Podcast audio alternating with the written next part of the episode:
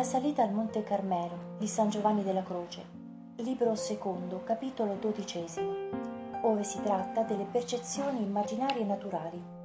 Si spiega che cosa siano e si prova che non possono essere mezzo adatto per giungere all'unione con Dio. Si parla infine del danno provocato dall'attaccamento ad esse. Prima di trattare delle visioni immaginarie che sogliono presentarsi soprannaturalmente ai sensi interni, cioè all'immaginazione e alla fantasia. Per procedere con ordine è opportuno trattare qui delle percezioni naturali di questi stessi sensi interni corporali. Si procederà così dal meno al più, dal più esterno al più interno, fino a giungere a quella quiete intima dove l'anima si unisce con Dio. Del resto è l'ordine seguito finora. Difatti ho parlato anzitutto dello spogliamento dei sensi circa le percezioni naturali degli oggetti esterni e conseguentemente delle forze naturali dei nostri appetiti. Tale è stato l'argomento del libro primo, dove ho parlato della notte dei sensi. Subito dopo ho cominciato a trattare dello spogliamento dell'anima circa le percezioni esterne soprannaturali che accecano appunto i sensi interni. L'ho fatto nel capitolo precedente per introdurre l'anima nella notte dello spirito. In questo libro secondo, il primo argomento da trattare riguarda i sensi corporali interni, cioè l'immaginazione e la fantasia. Occorre spogliare anche tali sensi da tutte le forme e percezioni immaginarie che essi possono concepire naturalmente.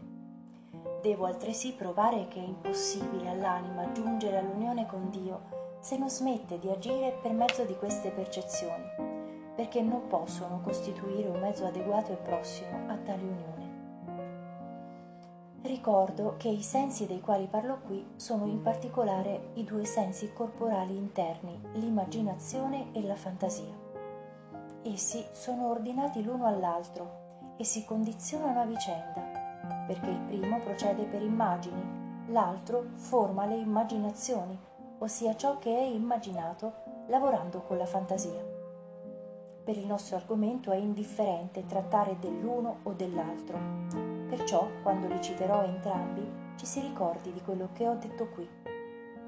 Ciò posto, bisogna dire che tutto quanto tali sensi possono accogliere o elaborare si chiama immaginazioni e fantasie.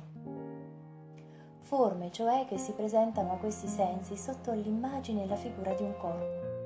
Tali forme possono essere di due specie, alcune soprannaturali, in quanto si presentano i due sensi senza la loro cooperazione, ma vengono da essi ricevute passivamente.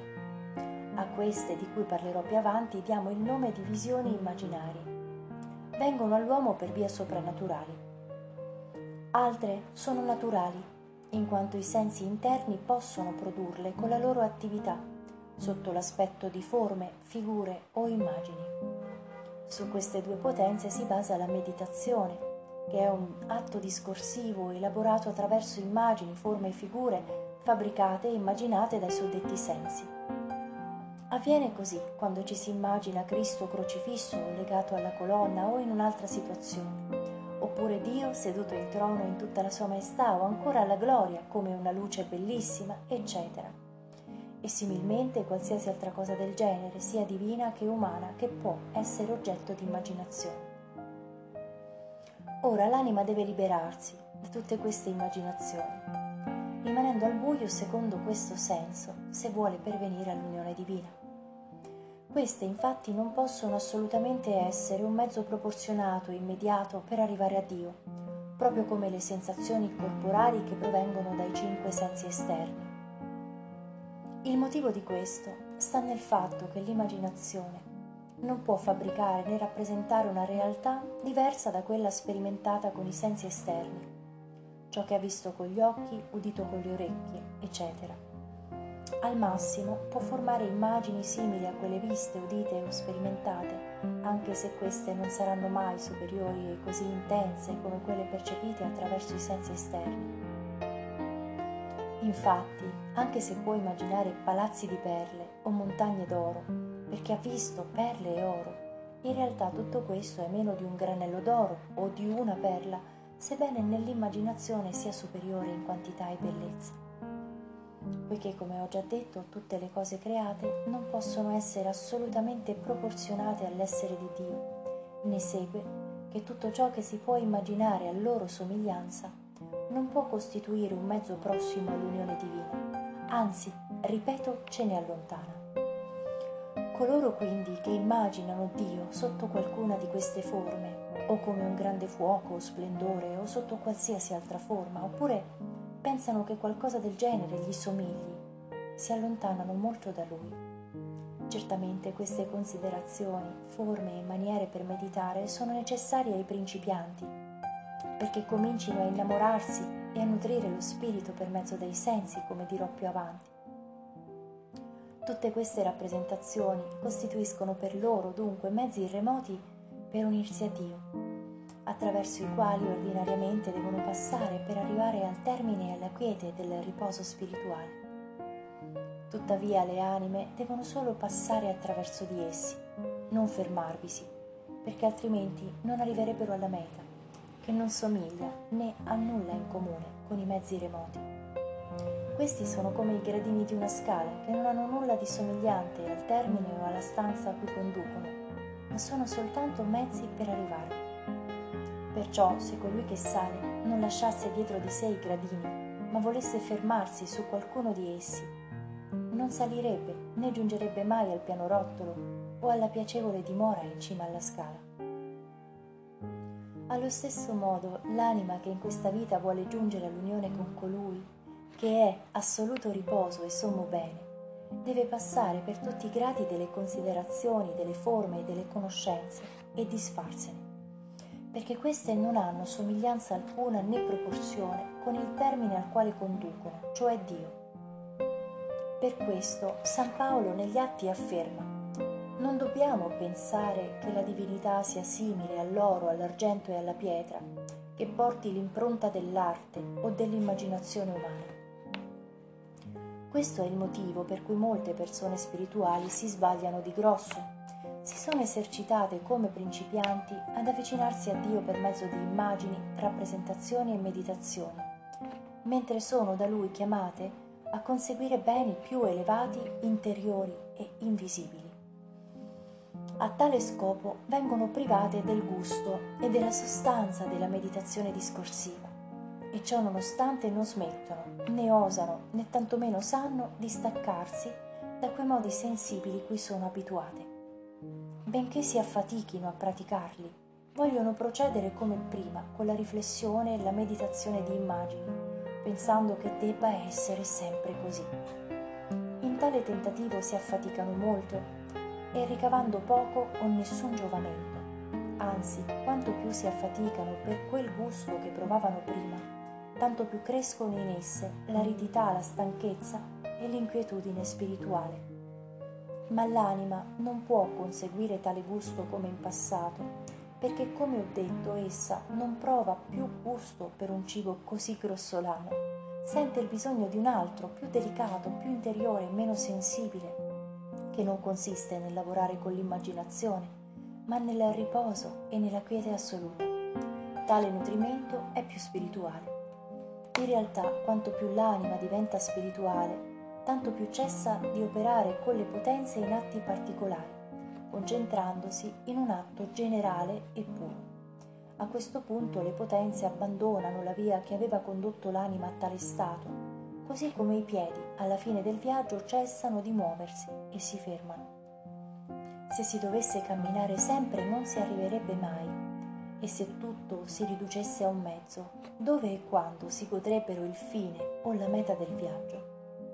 Per questo motivo dispiace assai osservare tante persone che turbano la loro anima, costringendola a badare a cose esteriori e senza motivo.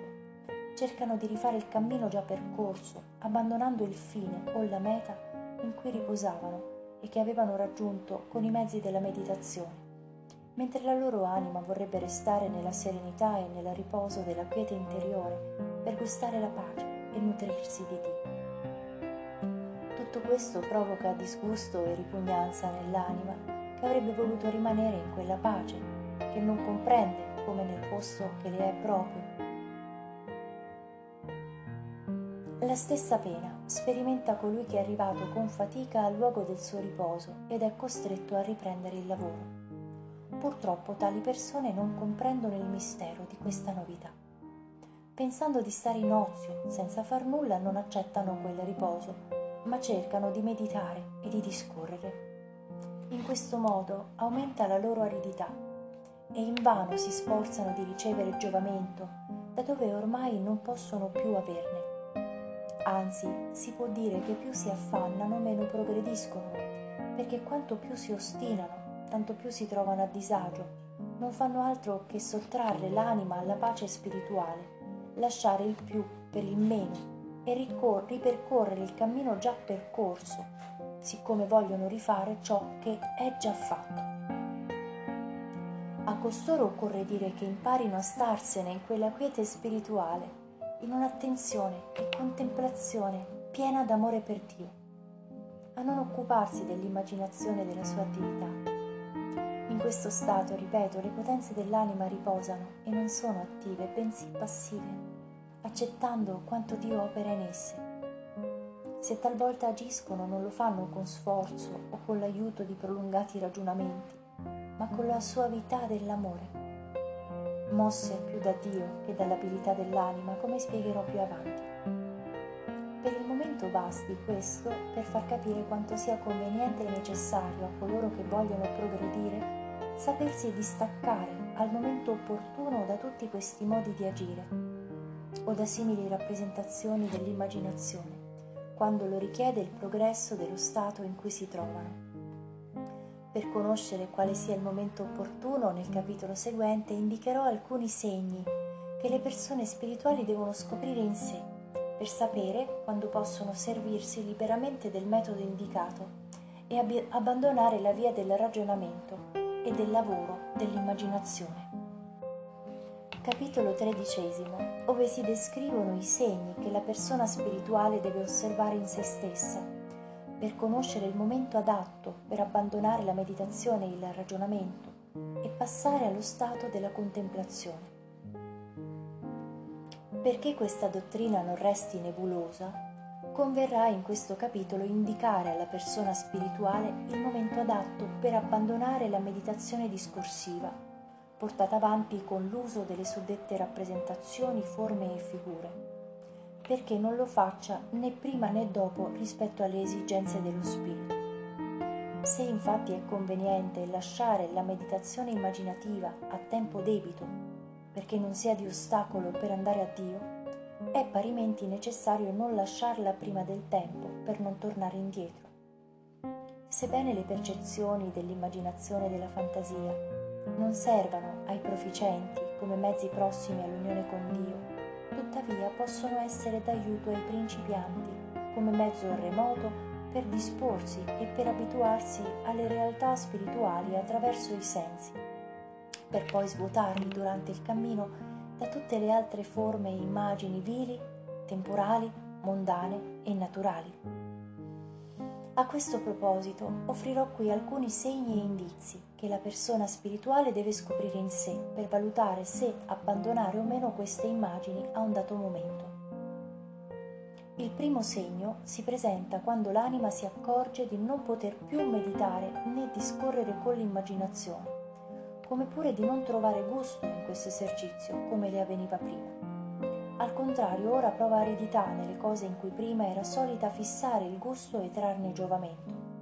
Ma finché ci trova gusto e può discorrere nella meditazione, non deve lasciarla, a meno che la sua anima abbia raggiunto la pace e la serenità di cui si parla nel terzo segno. Il secondo segno si verifica quando l'anima non ha nessuna voglia di applicare la sua fantasia o i sensi ad altri oggetti particolari, esteriori o interiori.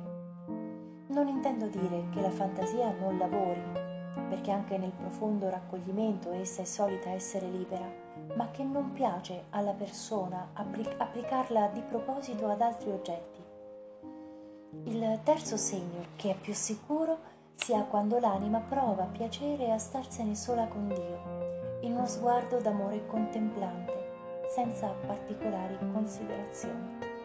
Sua unica occupazione è godere la pace interiore, la quiete e il riposo divino, escludendo ogni attività ed esercizio delle potenze, della memoria, dell'intelletto e della volontà, o perlomeno gli atti discorsivi nei quali si passa da un oggetto all'altro.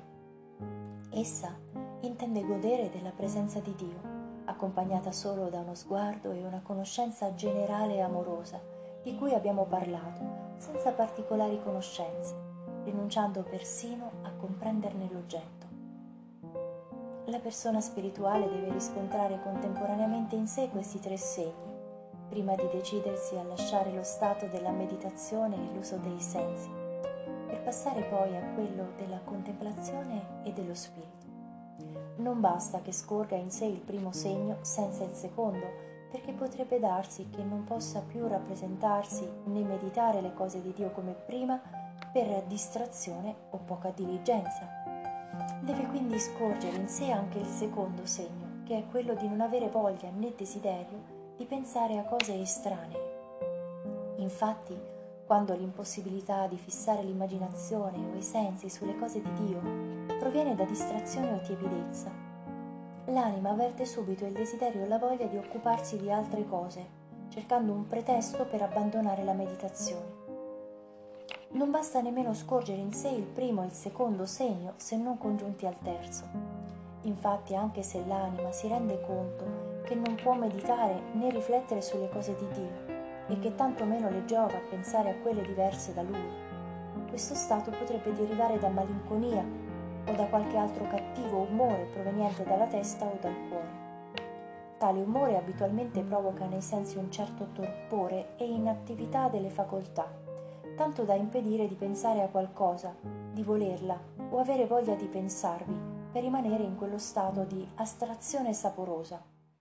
Per evitare questo, l'anima deve verificare in sé il terzo segno, che consiste nella conoscenza e nello sguardo amoroso e pacifico su Dio, come ho detto sopra. Ma è vero che agli inizi di questo stato non si riesce a percepire del tutto tale conoscenza amorosa. Ciò accade per due motivi. Primo, perché agli inizi questa conoscenza amorosa è abitualmente molto sottile e delicata e quasi impercettibile. Secondo, perché l'anima, essendo stata abituata all'altro esercizio della meditazione, completamente basato sui sensi, non riesce a vedere e quasi non avverte questa conoscenza nuova che non passa attraverso i sensi, in quanto è puramente spirituale. Ciò le capita soprattutto quando, non comprendendola, non vi si abbandona serenamente, ma continua a cercare l'altro stato più sensibile. E così, sebbene sia investita da una pace interiore, piena d'amore, più abbondante, non riesce a sentirla né a goderla. Ad ogni modo, quanto più si abituerà alla quiete interiore, tanto più crescerà in essa e avvertirà quella conoscenza piena d'amore per Dio. Quest'ultima le piacerà più di ogni altra cosa creata, perché le procurerà pace, riposo, gusto e diletto senza alcuna fatica.